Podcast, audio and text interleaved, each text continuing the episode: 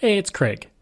I just wanted to let you know that you can listen to Canadian History X early and ad free on Amazon Music, included with Prime.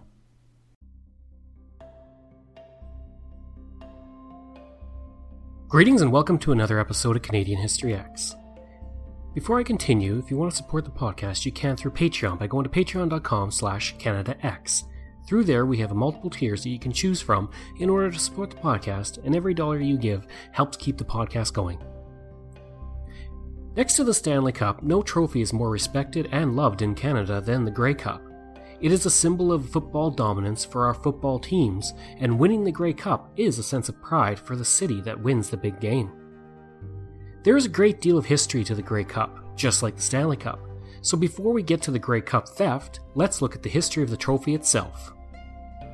The trophy itself was commissioned in 1909 by Earl Grey, Canada's Governor General, who originally wanted it to be the trophy given to the country's senior amateur hockey championship. After the Allen Cup filled that void, Grey decided to make the trophy available to the Canadian Dominion Football Championship.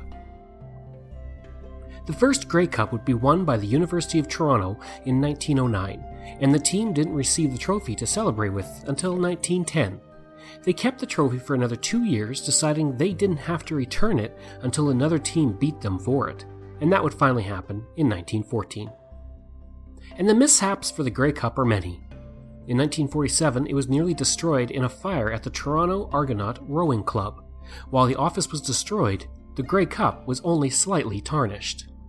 In 1964, the Grey Cup was left at the hotel when the BC Lions went to the airport. The Grey Cup would also be broken by the Edmonton Eskimos in 1987, the Toronto Argonauts in 1991, and Edmonton once again in 1993. The story, though, that we're talking about takes place in 1969 when the Grey Cup was stolen. In the 1969 CFL season, the Ottawa Roughriders would face the Saskatchewan Roughriders, yes, same name, in the 57th Grey Cup in the first Grey Cup game ever played on a Sunday. This game was held in Montreal for the first time since 1931, and Ottawa would emerge victorious on November 30th, defeating Saskatchewan 29 11. Ottawa would not get long to celebrate with the cup. On December 20th, 1969, the cup was stolen from Ottawa at Lansdowne Park Clubhouse for the team.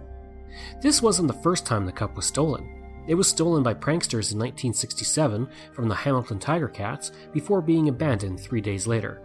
This was clearly a harmless prank, rather than a theft motivated by monetary needs. A ransom demand was then put forward by the thieves, but the CFL refused to pay it. If the Stanley Cup went missing, it seems as though people would have been up in arms, but the Grey Cup evoked a shrug and nonchalant attitude from those involved. League officials noted that the Grey Cup had priceless sentimental value, but that as a trophy it was only valued at about $50. The league also promised that either the Grey Cup would be back or they'd have a replica made for the 1970 Grey Cup game. Two Toronto companies offered to donate a silver copy, but the league executive instead chose to hope for the return of the original. A few months later, the trophy would turn up on February 16, 1970, in a storage locker at the Royal York Hotel in Toronto. An anonymous telephone call told Detective Sergeant Lennox of the Metro Police Emergency Task Force that he could find the key in the lock in a payphone booth at Dundas and Parliament Streets. It is likely the thieves had hoped for money, but only got indifference in return. When it was recovered, George Fulton, CFL Secretary Treasurer, would state, We don't want it swiped again.